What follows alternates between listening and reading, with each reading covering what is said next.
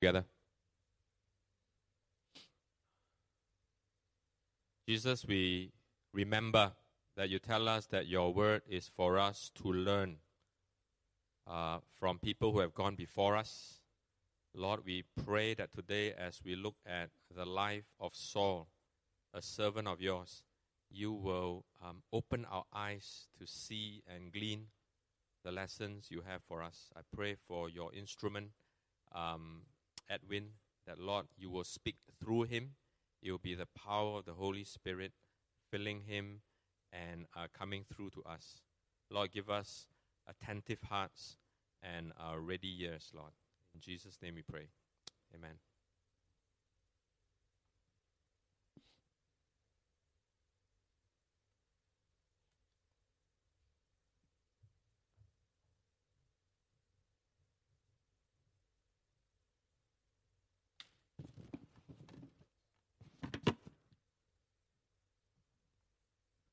Oh, this stand is heavy. Um, this... If you are new to uh, our service, you may want to know that we are doing a nine-part sermon series on the first three kings of Israel, and that would be uh, Samuel, David, and Solomon. Uh, before we move on to the next three sermons, which will be on David, we have just one more week to examine the life of Saul. This is what I'm going to do, and this is the schedule. Uh, we already covered uh, with uh, uh, Qi Ming's preaching on chapter thirteen, chapter eighteen and nineteen. And uh, thanks to him, I can delay my sermon t- to, to, to this week instead of last week. Obeying is better than sacrifice, chapter fifteen.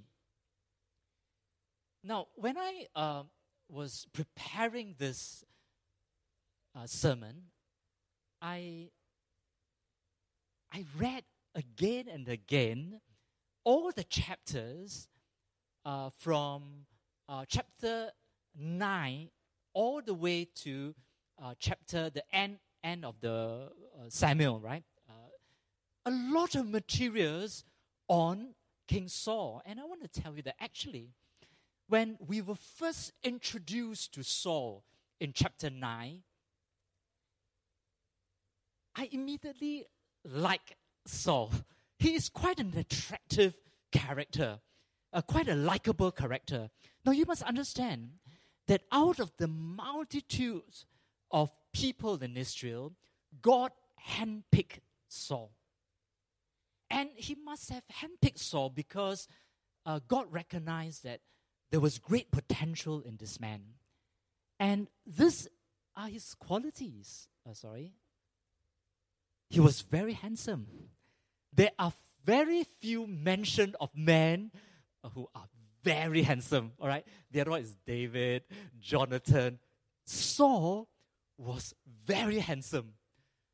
He, in chapter nine, when uh, Samuel held him up in high honor, he was hesitant, he was a bit embarrassed, and he displayed humility. And when Saul uh, privately anointed uh, Saul, uh, when Samuel privately anointed Saul, he kept it a secret. He told no one. None of his relatives knew about the private anointing. Again, a display of uh, humility.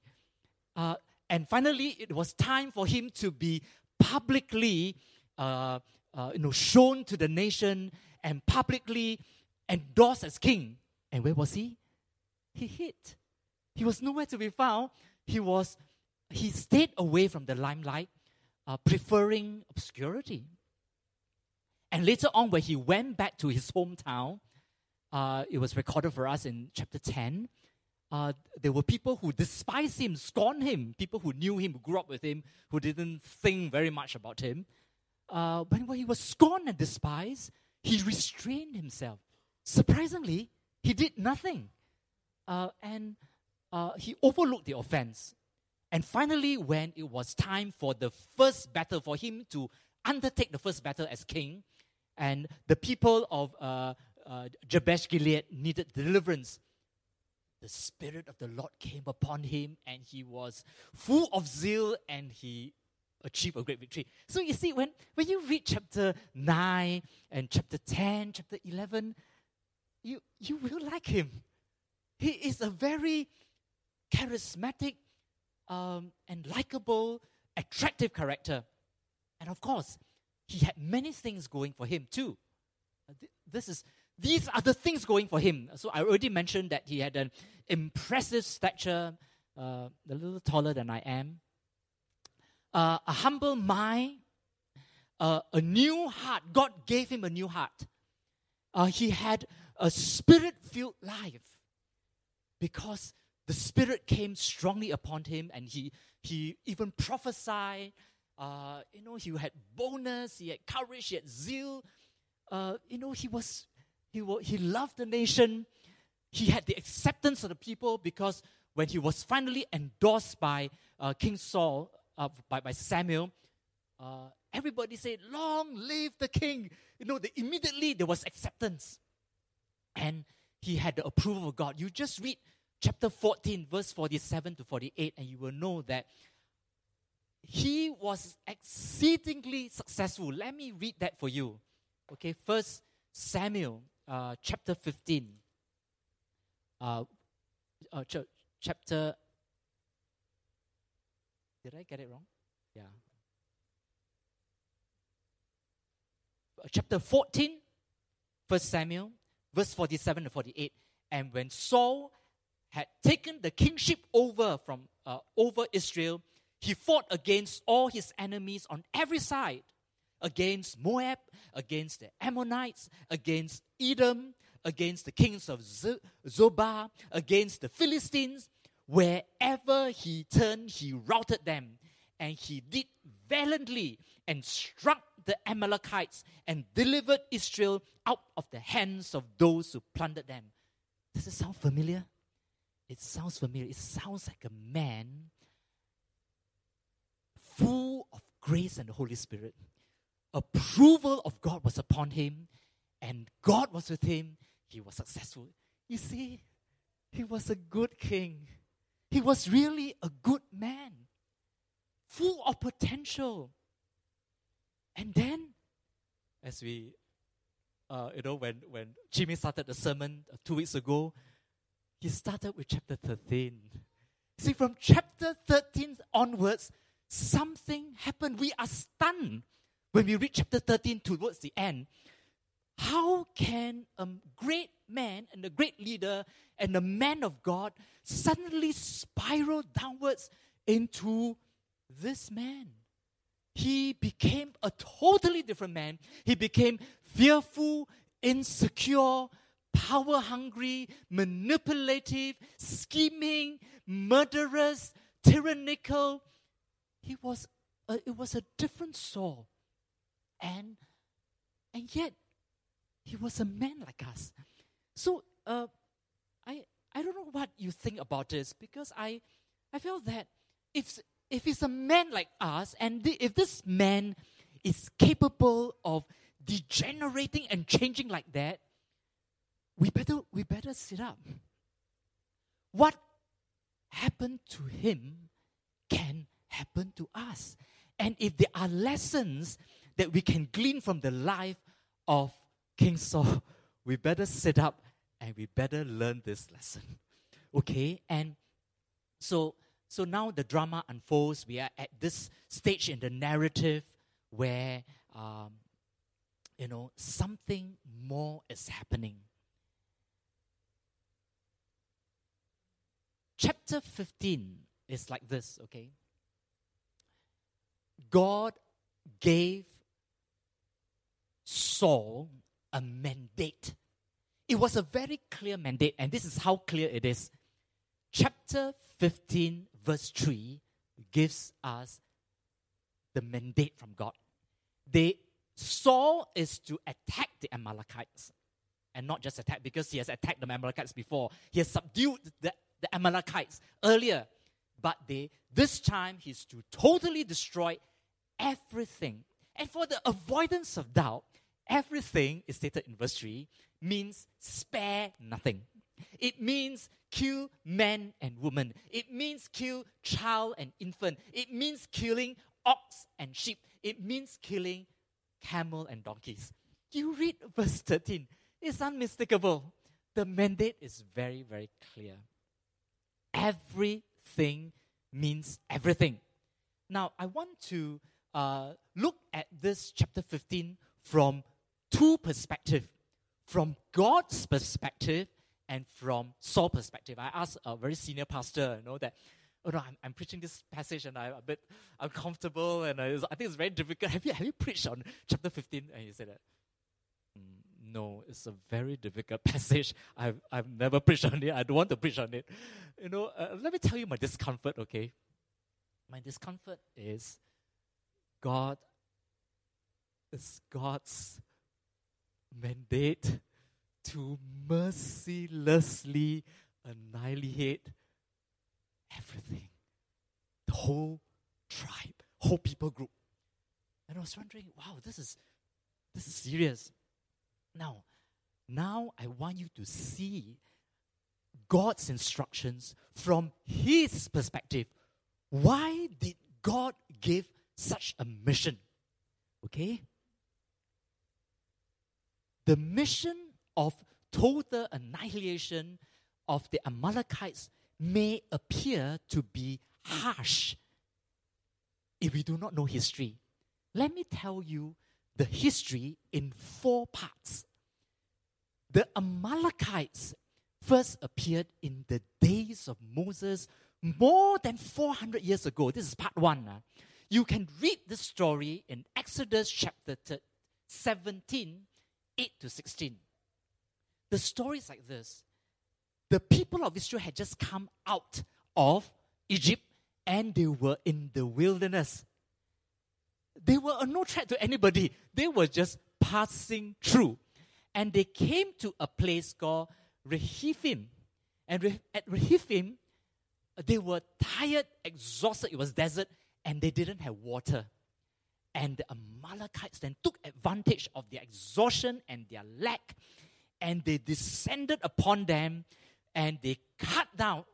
One, they wanted to cut down the Israelites, uh, and it was without reason because I mean the, the, the Israelites had no land to give up. There was no reason for the Amalekites to do it, but they did it. And of course, thanks be to God.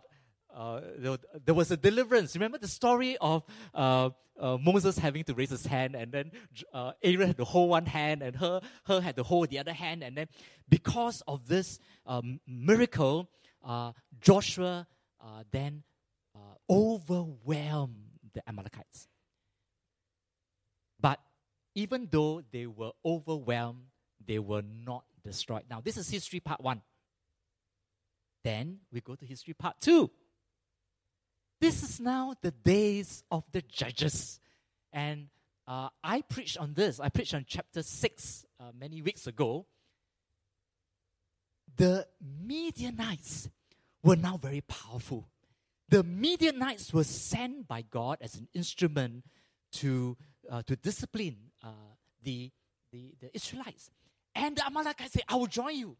The Amalekites then joined the Midianites to oppress Israel. And this is not just uh, political domination. No, no, this is cruel and ruthless oppression. This is not just, uh, you know, uh, what, what I mean is that they, they destroyed the crops when they saw crops. And they destroyed the crops for no good reason. Just to ravage the land. Just to impoverish the people. And they were brutal, they were evil. All, all the references are there. You can go and check it out. This, the Amalekites are a very evil people.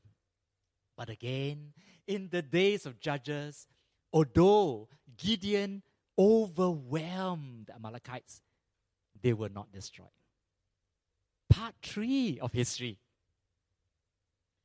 Now, it is time. God say in chapter fifteen, verse two, specifically telling uh, now King Saul, you have already subdued them in chapter fourteen. Now, thus says the Lord, verse two, chapter fifteen, I have noted what Amalek did to Israel in opposing them on the way when they came out of Egypt. I remembered what they did four hundred years ago, all right? Now it's this time for judgment and for the, uh, to mete out justice for their atrocity and for their brutality. Now is the time for judgment. Did Saul carry out the instructions? No, right? Called, uh, uh, Saul didn't do it. So even though the Amalekites were defeated, they were not destroyed. History part four. Because Saul didn't finish up the job, there is a part four. There shouldn't have been a part four of this history.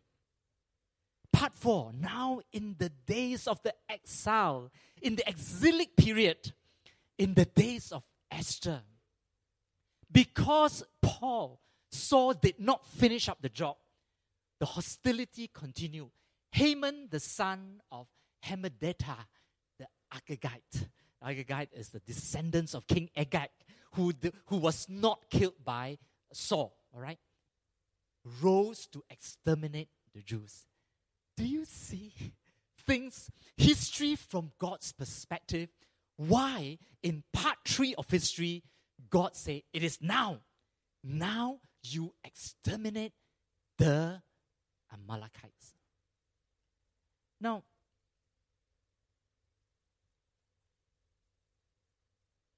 God's, God gives commands for a reason. You must understand this story from God's perspective. Okay, God knows more than we do, and God is wiser than we are. As long as the seed uh, of the Amalekite perpetuates, that this anti-Semitic hostility will not end. And God, God knew that. But you see, um, Saul was wise in his eyes. And I'll tell you why he, he spared uh, Agag, uh, Agag. Okay? Uh, Deuteronomy thirty, chapter thirty-two, verse forty-seven and for, forty-six and forty-seven. God says that my commandments, and they're not idle words, you know.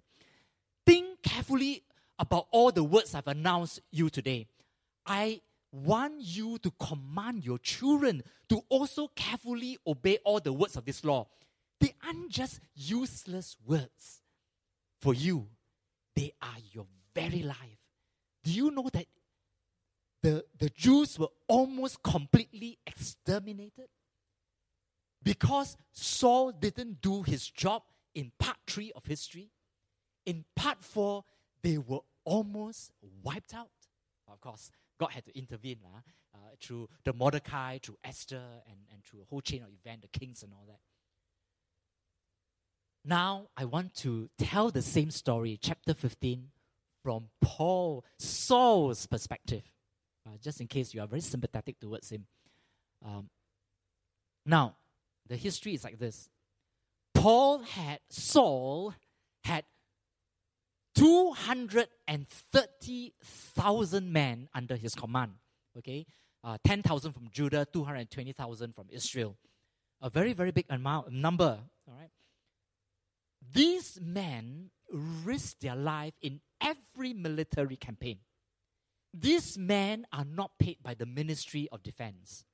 These men follow the convention of those days, the practice of those days. If you fight, then you have a share in the plunder. It has always been like this for generations. To destroy everything and to walk away with nothing is actually quite unthinkable.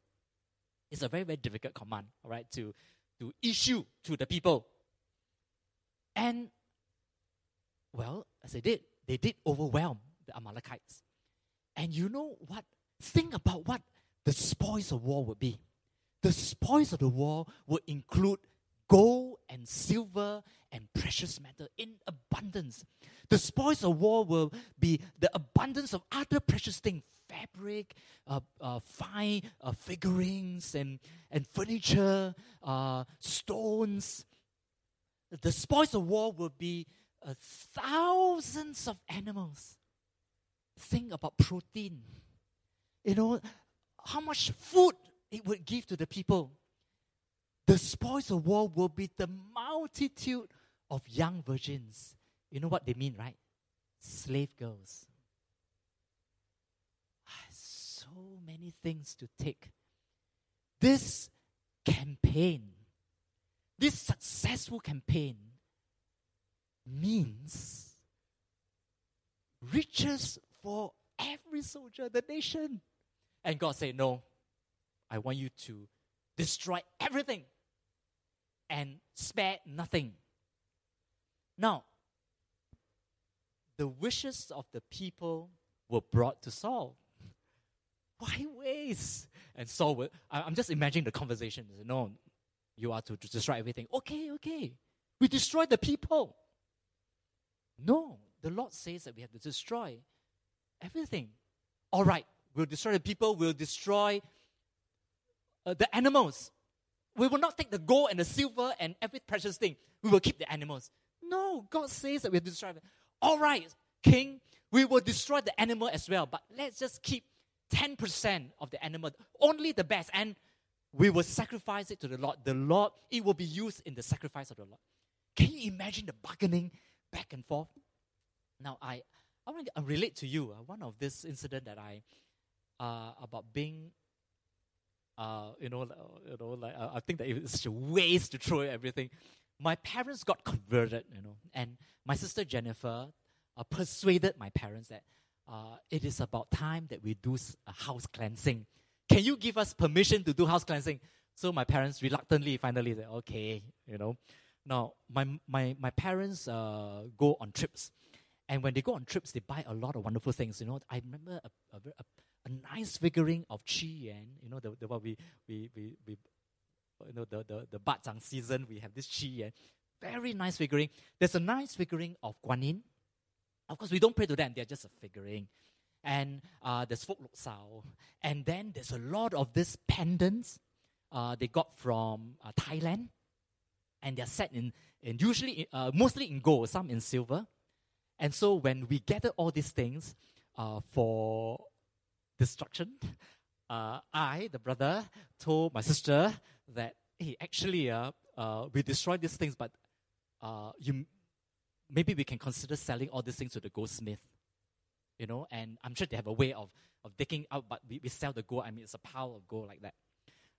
My sister refused. My sister pointed out the scriptures to me, do you that this is an abomination? We will not keep this. Okay, so, okay, okay. And then we, we destroy everything and we smash, and then for the gold, uh, of course, we can't melt the gold. We went to some part in the Jurong, and then we dug. Uh, I know where it is dark. It, we throw the gold, we throw the gold into this hole and we buried it. And that was it. Very sayang, you know, very sayang. Yeah. Uh, and so it was like this. Okay, this is what happened. This is the people's will. How do I know that it's the people's will? Because First Samuel fifteen twenty-four said so, the last one. I did what they said I should do. The people spared, First Samuel fifteen fifteen, the best.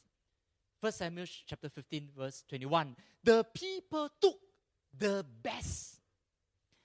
Because, come on, it's only logical. Don't be stupid.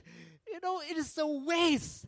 You know, I, I've, I've been under that kind of pressure before, you know, as an officer.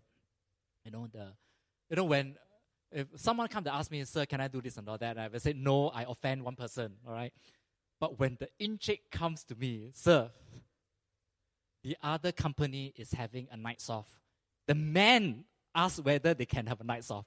When they use the word, the man, you, you're a bit more nervous because when you say no, you offend the whole company. And this was the kind of uh, pressure, the people's will. This is the people's will. They want to keep part of the spoil. Can we? Only the best. Maybe just ten percent. Can we do it? And so Saul then confessed to Samuel, okay, I've sinned. I did what they said I should do. Now this is the story from Saul's perspective. It was not so easy to obey, right? Now let me let me summarize uh, what what what this is from Paul's from Saul's perspective. When I use, when I say Paul, I mean Saul. Okay, uh, so I will I use it interchangeably. Uh, what Saul is said to Samuel is this: "Hey, prophet, hi Samuel. The mission is substantially achieved. All the animals are destroyed, okay, except for the best, maybe ten percent. All the people are slaughtered, except one, King Agag." First Samuel chapter fifteen, thirteen. That because it is so substantially achieved, so almost completely taken care of, he could just walk to Samuel and say that, "Oh, blessed be to you, the Lord. I have, I have performed the commandment of the Lord." Then, then of course, then Samuel confronted, what, what do you mean you have? And then after, towards the end, he, he was still very defensive. Look at verse twenty, First Samuel fifteen, twenty. And Saul quickly responded, "But I have, I have obeyed the voice of the Lord. I have gone to on the mission on which the Lord has sent me. I have, I have brought Agag, the king of Amalek, and I have devoted the Amalekites to destruction." Actually, I have. You know why he said that? Because I have substantially done everything that was required. Quite substantially, almost completely. And Um, you know, you know what is this kind of behavior called?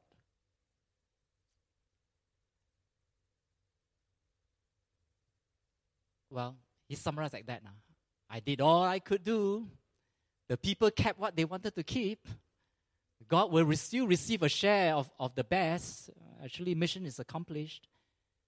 But this kind of behavior is called self-deception. And Jeremiah exposed it and defined it in this verse. The heart is more deceitful than all else.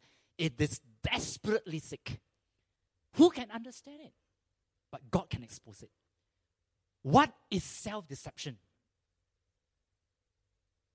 Everybody engages in self-deception. That's why I think that the lessons, we, we, we don't want to be too harsh on, on Saul. We want to learn from Saul. Everybody engages in self-deception. There is, we are no different from Saul, and we have the same struggles. Okay, what is self-deception? Self-deception, I didn't put it here. Self-deception is the ability to justify our wrong actions. Self-deception is the ability to justify our wrong action. It is an, a capacity of the heart to hide itself from what is true and to justify to yourself what you know is wrong. And you can, you can believe. You just have to convince yourself that it's all right. You know, um, Uh, there was a woman who went to see a pastor for counseling, crying that uh, my husband uh, is needs to look at Penthouse magazine and Playboy magazine, uh, and you put it by the bedside. He needs to indulge in it uh, before they have sexual intercourse every time. So he said that he told the husband, "You don't need that." But I said, "No, please, why?" Uh, uh, you know, I, I I really need to. So, but but the woman was crying, right? And he just couldn't accept it. So the, the, the pastor was counseling her, said, "What? By the way, what, what is the occupation? What does your husband do?" "Oh, he's the youth pastor." He was shocked. How can it be? A youth pastor? He said that, oh, it is just, a, he said that he has a problem. Uh, he needs some external stimulation. It's a problem. And the man told this woman, "It is not a problem. It is the sin of pornography." You see, it is it's the way you can define. You see, it's a it's a problem that we can solve a problem. It is it's a temporary thing. It is it's external. You can't help it. it is sin. It is sin. And uh, I want to tell you something else, which was my problem. You know, uh, uh, you know, with a bit of savings, uh, I started to invest in shares. You know, and uh, I, uh, with the advice of several advisors, and I started to to buy more and more. And I was advised, and I know uh, that there is inherently there's some danger in in shares. You, it can be investment or it can be speculation.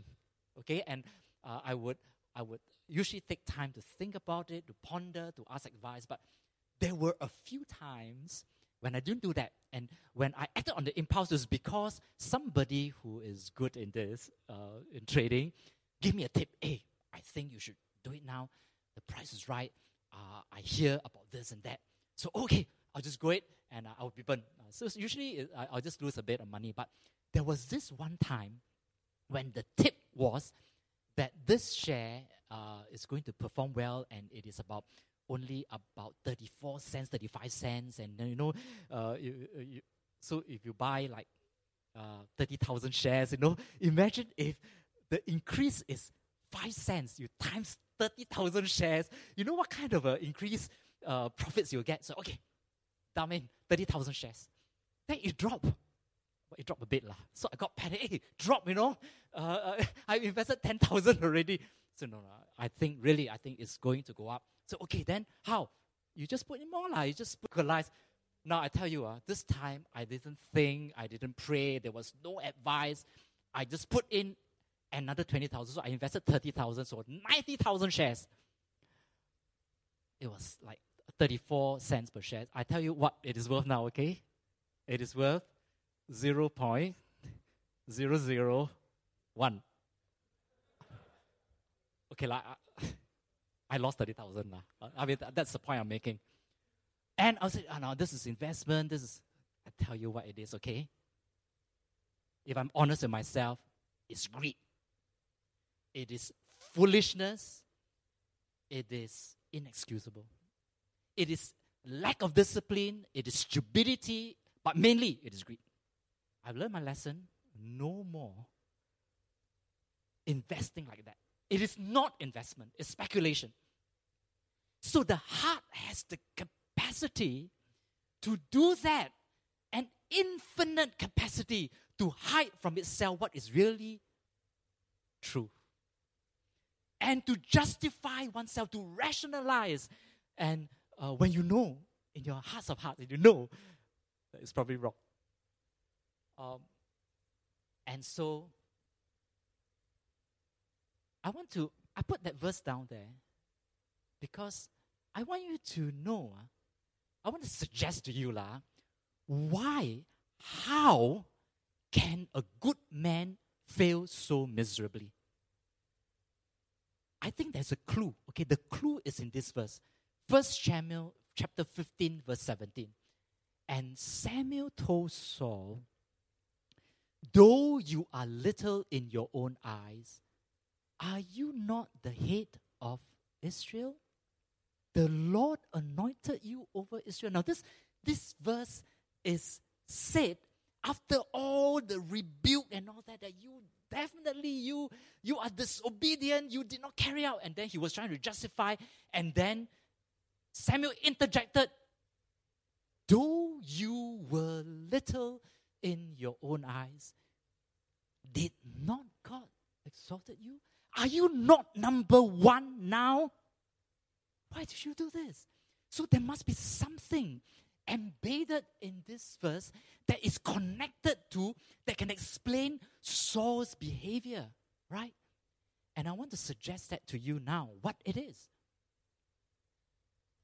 Saul was small in his own eyes, and the consequence of that is that there will be a yearning a yearning for significance. He was accepted, loved, appointed, anointed by God, and he's number one, and he still cannot take it in. He still haven't grasped that. He's still a, he's still yearning for significance, and the search of significance, uh, of course, is many things, but it's mainly focused on these three things. For simplicity, I'll just uh, mention these three things. On uh, focus on achievements, focus on possessions, focus on commendations. And uh, I, I, I will deal with them one by one, okay? Uh, first, for, uh, the need, uh, the need for commendation. Uh, because Saul was small in his own eyes, he felt the pressure to please his generals, his officers, his men. And I, no, we are no, we are no different. I want to emphasize this again. Please listen to me. We are no different from Saul. We are We are acceptance magnet. You know, our hearts are always drawn towards acceptance. We want to feel accepted, approved, respected, and loved. And part of the reason why we want to please people is that uh, we want to have more acceptance. So sometimes uh, husbands compromise because they want to please their wife. Or the wives will relent and do something that is really against God's will because they want the acceptance of the husband. Or to please their children, as, as in the case of Eli. Uh, he refused to rebuke the sons and all that because, you know, the family is so close-knit. He loved his children. He came like that. So we are acceptance magnet. And so, again, I only did what they said I should do. Okay? Now, the second thing, the second consequence uh, of, of uh, being small in your own eyes is this. There will be a focus on achievements, possessions, and recommendations, right? So, Paul then sought to elevate himself. He sought to, to strengthen his position as king. Even though he didn't need to do that, but you see there is a, like a, a deficit. Uh, he didn't get what God had given him, but he, there was a deficit that he, he needed from external sources, from possession, from people, from uh, from achievements or whatever. And so, uh, there were three things he did. Okay, first of all, he set up a monument for himself. He knew that that was specifically mentioned in the Bible. He set up because it was a tremendous victory. You know, uh, uh, monuments are. Uh, you, you may not appreciate what monument is, right? Uh, because now we don't set up monument. But can you imagine a road named after you? Vincent Lim Avenue. Lo Chi Minh Road. I mean, it is, I mean, it's, it's just, yeah. You know, and, uh, or something like Bangkok Fai uh, Library. Uh, A monument. You want to be immortalized and remembered uh, as somebody who contributed to history. You mattered, and so he set up a monument for himself. Secondly, he told, uh, you know, after uh, Samuel was so angry, "I'm not going with you," and then he he he clung onto the rope and then tore the rope. And I said, "Please come back with me." Why? Why? Why? Why go back with you? "Please honor me now before the elders of my people." Now. Look at this verse. I, I tell you what it means. Huh? Everybody was waiting for a victory ceremony, you know. I mean, this is a tremendous victory, you know. And there was a celebration, like National Day, like kind of thing. And who is going to be the guest of honor? There is no better guest of honor than the ex-president. Uh, not the ex-president, uh, the ex-leader, uh, the ex-judge, who is Samuel. Can you imagine that at your wedding, you know, we're all invited, and suddenly we see who is the guest of honor? In the table is Lee Hsien Loong. What? You know Lee Hsien Loong? Wow. And all the cabinet minister? What kind of connections do you have? You know, that kind of, you know, like, I'm so well connected. These people pay me more. You know, and important people I invite and they shall show up. Samuel, please show up. Please honor me. Samuel went. Okay, Samuel went. The third, he spared Agag. Do you know the significance of sparing Agag? You can kill everybody, but Agag is a trophy of war. To have the king, now you're subject, your servant, the king, now under your control. The king now having to do whatever you want. Why, Lord? They call it oh, why? Because it's so, so powerful. This is the most important piece. And I have him under my thumb. So this was, you see, these are all evidence that this man who is small in his own eyes, needing to focus on these achievements, commendations, and needing to elevate himself to get a sense of worth, to, to have a, a sense of self-importance, and the temptation, therefore, to take charge. Oh, why let why kill Agag so soon? I mean, I can, I can kill Agag. I, I'm not I'm not sparing him, but uh, let's keep him for a year, and I want him to serve me for a year. You know, the, the kind of being wise in your own eyes. Now, this is the story of chapter fifteen from Saul's perspective. Okay? This is why we disobey. We disobey because we are small in our own eyes. And then we justify our disobedience. And all because then we feel good. We feel smart. We feel right.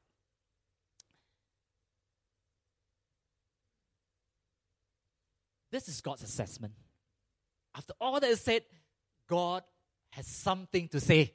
And God says this, through Samuel, has the Lord as much delight in burnt offerings and sacrifices as in obeying the voice of the Lord?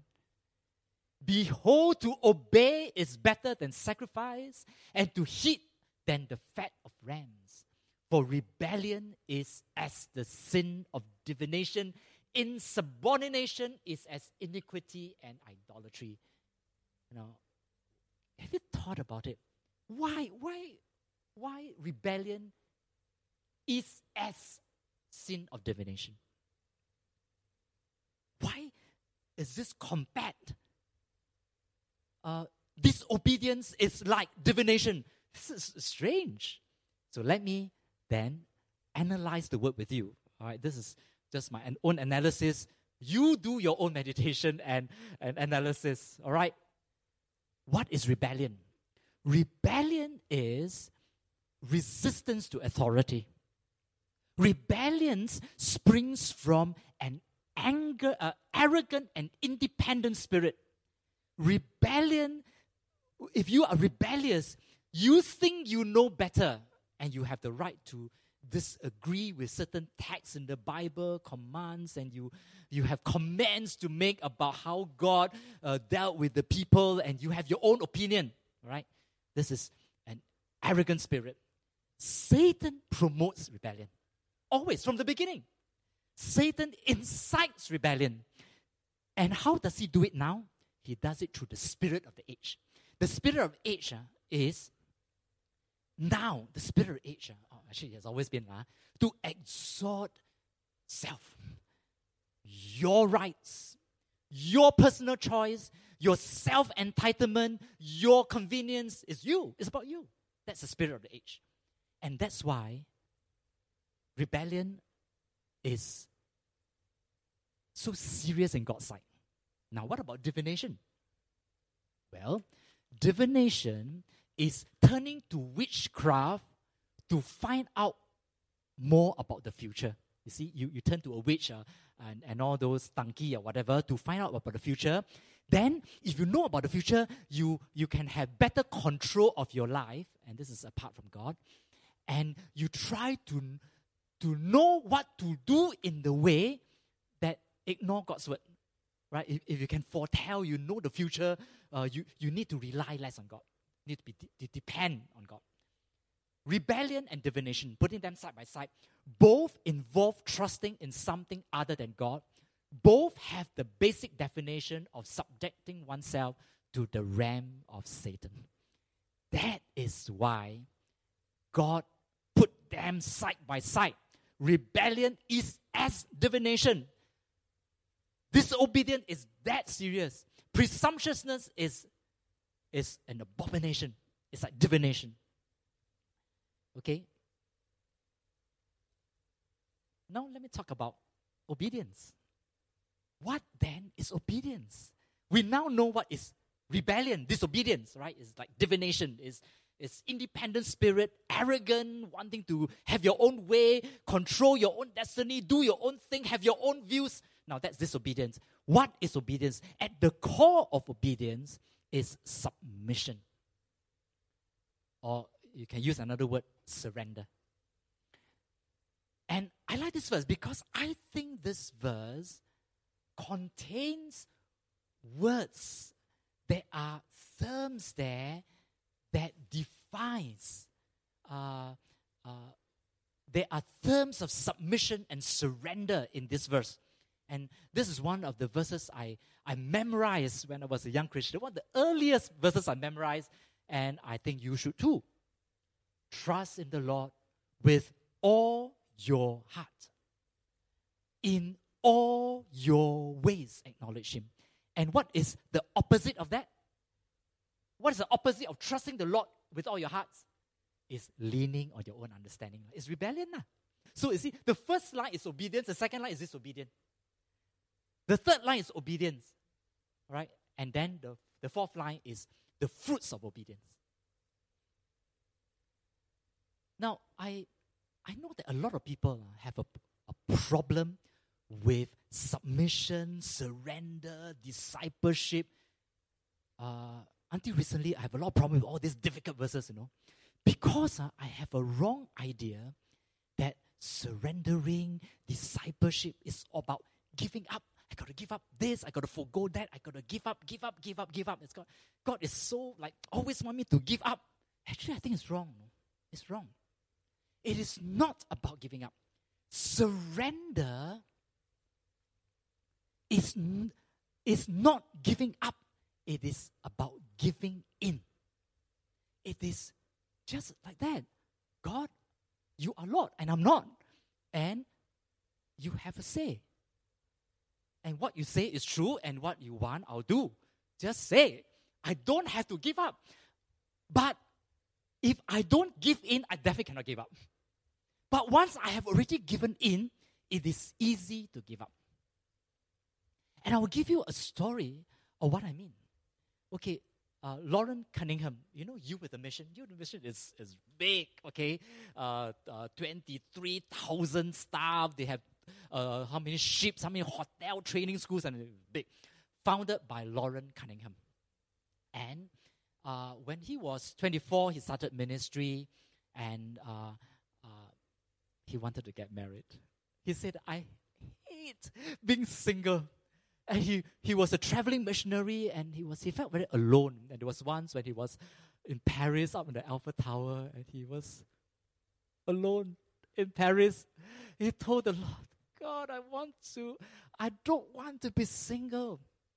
Then he heard a sermon.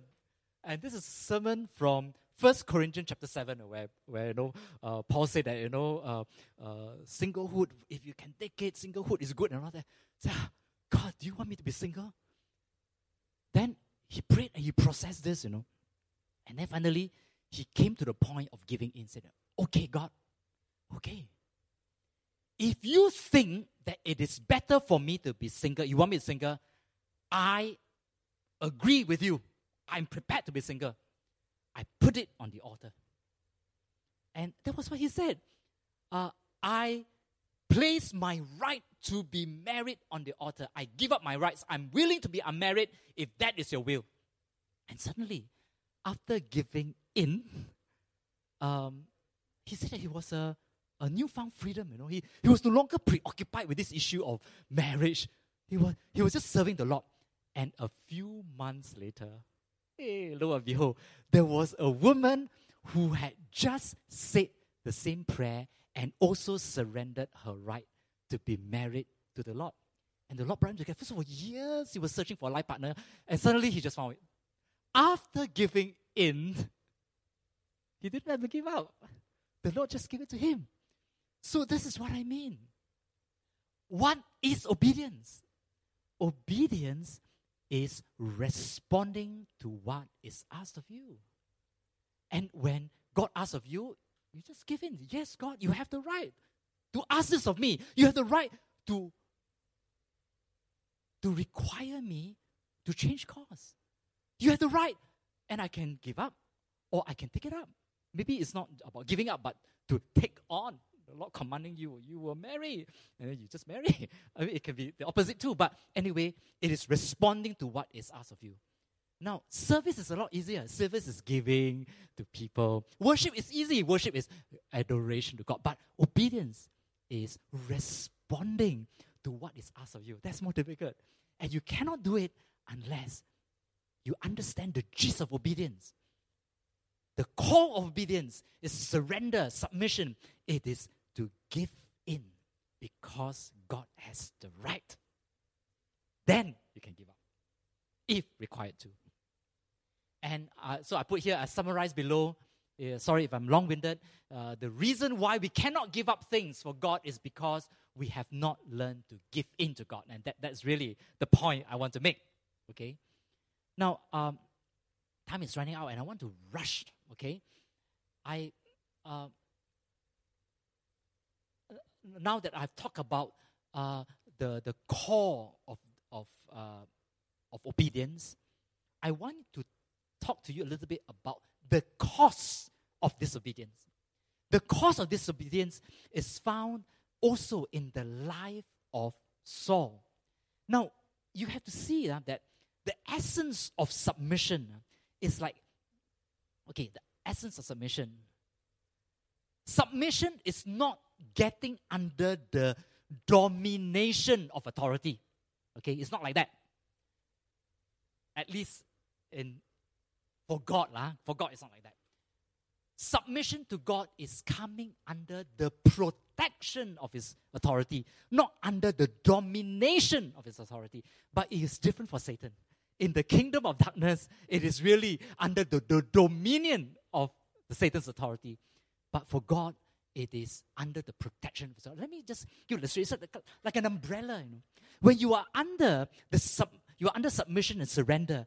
You are under the umbrella of God's protection. And when you disobey, you step out. Okay, you walk out of this protection.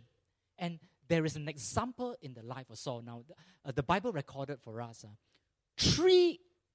Three instances.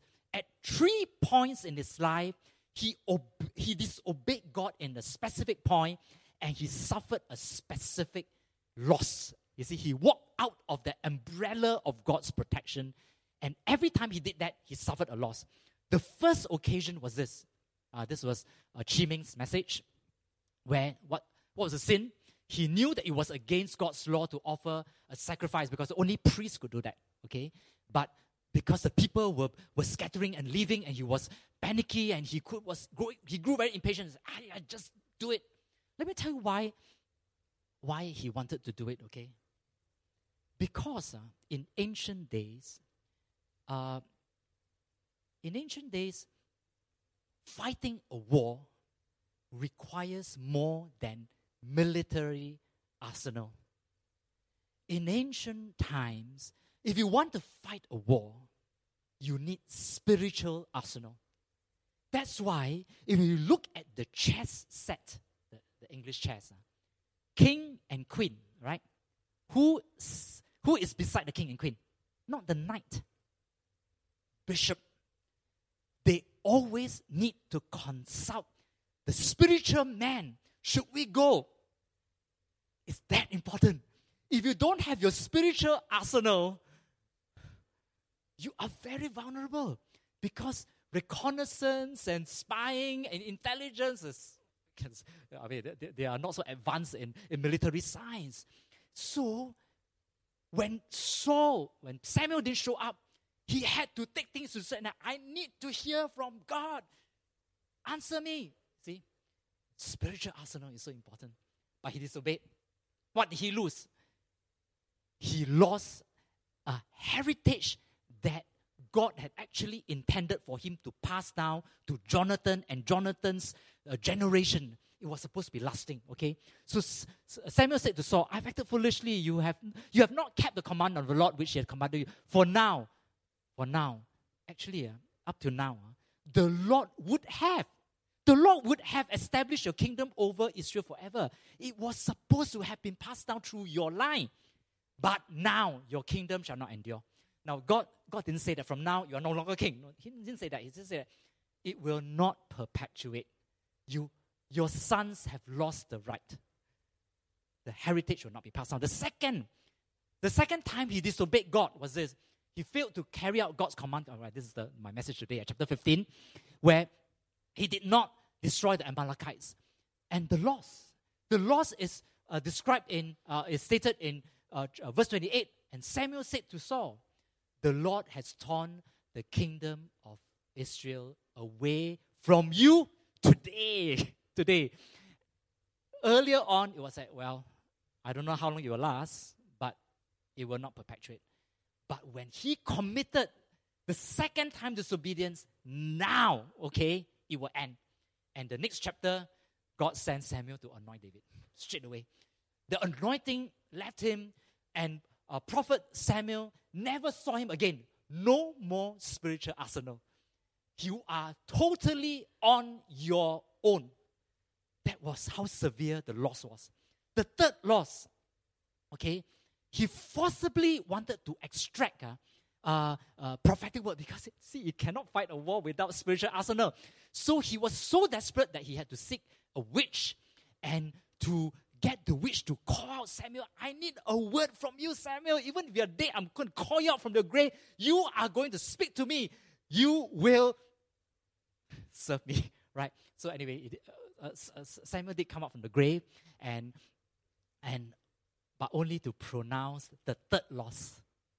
This time, he did not only lose the heritage that would, that would have been passed to his son, he did not only lose the ministry, but he lost, he would lose his life.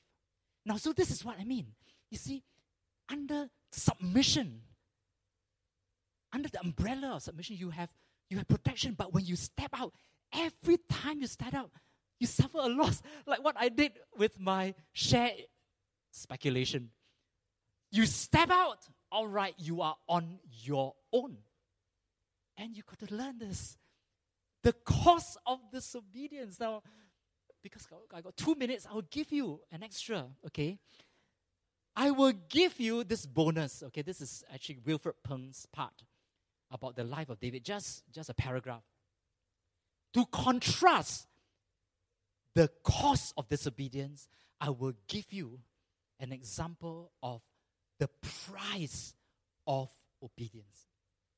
You know, um, the Bible recorded for us uh, that uh, in First Samuel chapter twenty-five, I, I checked the schedule already, okay? None of the preachers are going to preach on chapter twenty-four.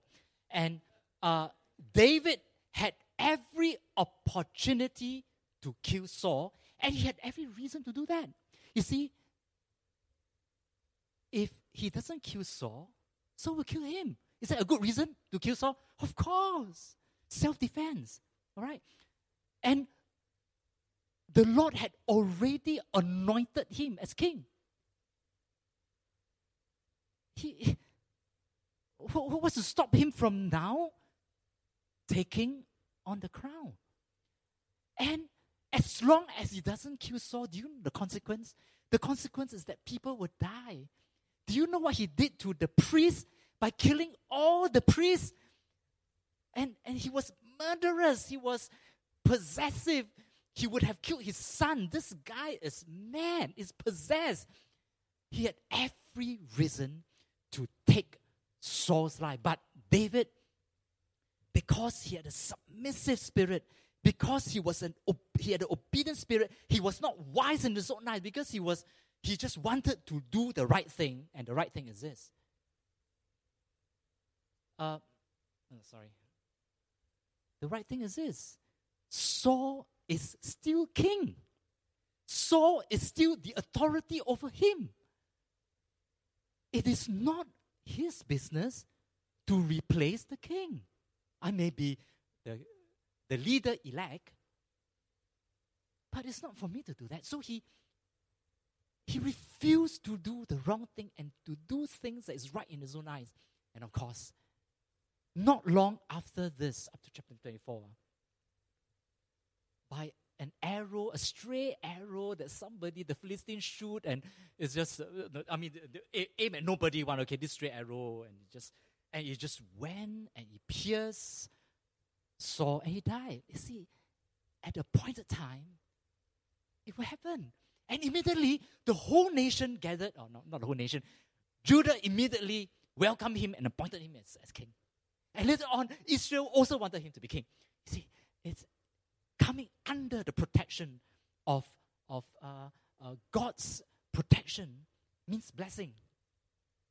Okay, so this is my message. I want to end with a very short story about the blessing, about, um, you know, how important it is uh, to be submissive, to uh, to trust God, to trust God. You know, uh, uh, because I'm reading a book on the, by Loren Cunningham. I'll just give you another story from his book. It is Loren Cunningham said that in nineteen seventy-seven, he had two two hundred fifty staff and his students uh, were. felt that the Lord wanted them to purchase a building. Actually, it was a hotel, the hotel that they leased, okay? And they felt that the Lord wanted them to buy that hotel because it was put on sale and they were accepting bids. But they had no money. And uh, so they, everybody, you know, faith, just give, give as much as possible. And they had a small amount, just enough to put a small deposit, to put in a bit. And then it was waiting time. And it was, as they were praying and they were seeking the Lord, uh, the Lord impressed upon them to give. So instead of fundraising, uh, the whole eleven months uh, was about giving. It was a test, you know. You see, but they have to give in, right? So they give in. They had a big sum of money set aside because they wanted to buy a ship. It had been on their, their dream uh, to have a mercy ship. So they had accumulated hundreds and thousands, hundreds and hundreds of thousands of dollars to buy this ship.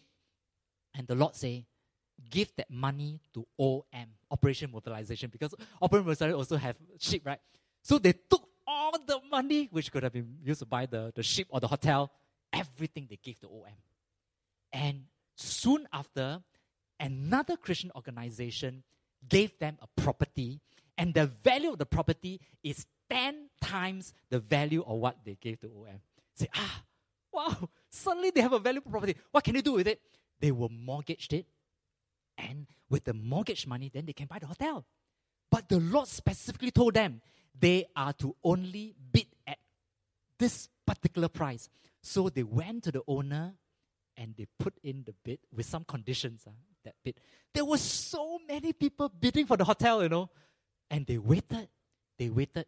And in the process of waiting, the Lord dealt with all the members that I am against greed. You know all these people who are bidding for hotel is greed, greed, greed. I want you all, to, I want to break the curse of greed. I want you all to start giving. I want everybody to give generously. So, you know, anything, you know, so they, oh, okay, they responded. See, they have gave, they give in to God, and so it's not difficult to give away, right? To give out. So, so they went to their house, they gave their, away their favorite paintings, gave away their favorite furniture, some gave away their favorite clothes, some gave money, they just gave, they said it was so fun, you know. Because, like, well, it's like Christmas, Christmas time, right? Everybody started giving, and then eleven months later, right, the result of the bid came. The owner accepted their bid. Out of all the bids, the owner accepted the bid. And he says that their bid was only one quarter the value of what the owner asked for. So actually they think that it's possible, even with the mortgage of this property, how can they buy a hotel? But the Lord specifically told them, only bid this amount. It is only one quarter of the value of what the owner asked for. And they got it. They got it. See, you give in. When you give in, when you submit, that is that is really the gist of, of obedience. Surrender. Surrender. You give in. then you can you can do more when God asks of you. And so um, I, I don't want you to think that this is so difficult. You know, it's so... Remember what I told you before, Philippians two thirteen, my favorite verse. God is working in you to give you the desire and the power to do what pleases Him. The Spirit is working in you all the time. And the author of your faith is the perfecter of your faith. The Lord is working to help you to be obedient. So it's not difficult, but you must. This one God cannot engineer. Huh? God is, this one you got to do yourself. You got to give in. And when you give in, you come under the umbrella of His protection, and the blessings will come. The direction, the spiritual arsenal will come. God will speak to you like a, like having a, a prophet Samuel beside you. The God will give you directions and your help and the indication and the amount. It's so fun to live under the protection, the umbrella of, of submission. Okay, everybody's hungry, so I will not have an altar call. But I will, okay? Because this is a serious message. I will give you a time to respond. I ask the musician to come forward. We just, we just be quiet before God. Because as I've said, okay, what happened to Saul can happen to us. He was a man like us. His struggles are ours. His vulnerabilities are also ours. He has a deceptive heart. Don't we also have a deceptive heart? And we could ask God to help us. Okay, and I want you to, to remember that the test of obedience, remember this, that the test of obedience is not more commitment. Don't say that I, since I can't obey and submit, I will be more committed, I will give more. You cannot. The test of obedience is not more commitment. It is just submission. The test of obedience is submission. Let's just sing that song, all right? In closing, and I will close in prayer. Should we rise?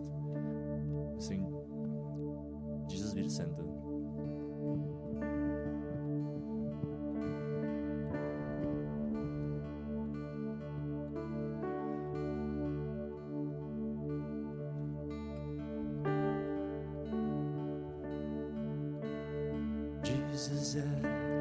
Center of it all,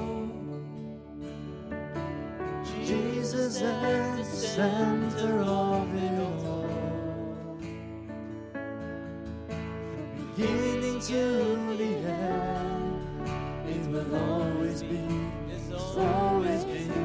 Jesus, Jesus at center of it all, Jesus at the center of it all, from beginning to the end, it will always be, it's always been you, Jesus, Jesus, nothing else.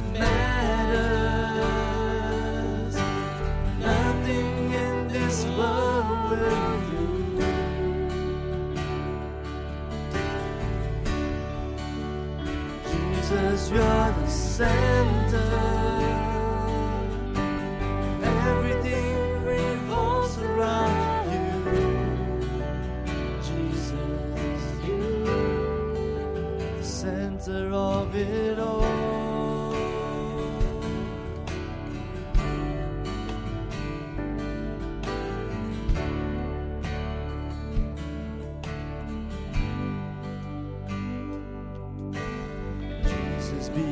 center of my life, Jesus be the center of my life, from beginning to the end, it will always be, it's always been you, Jesus, Jesus, nothing else matters.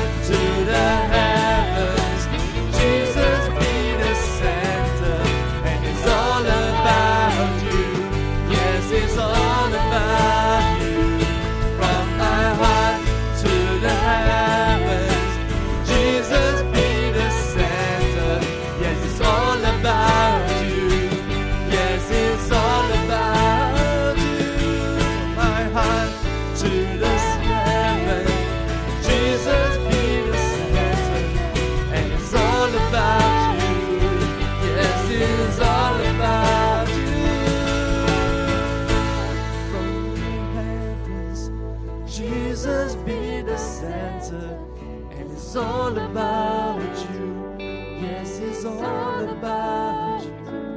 From my heart to the heavens, Jesus be center. It's all about you. Yes, it's all about you. Just respond with a prayer right now as I'll lead you.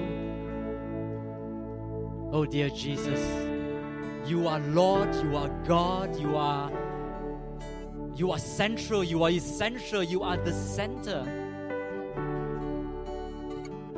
And yet, you did not consider yourself equality with God as something to be grasped. When you, you came down on earth, you, you humbled yourself fully in submission to God, fully surrendered to God.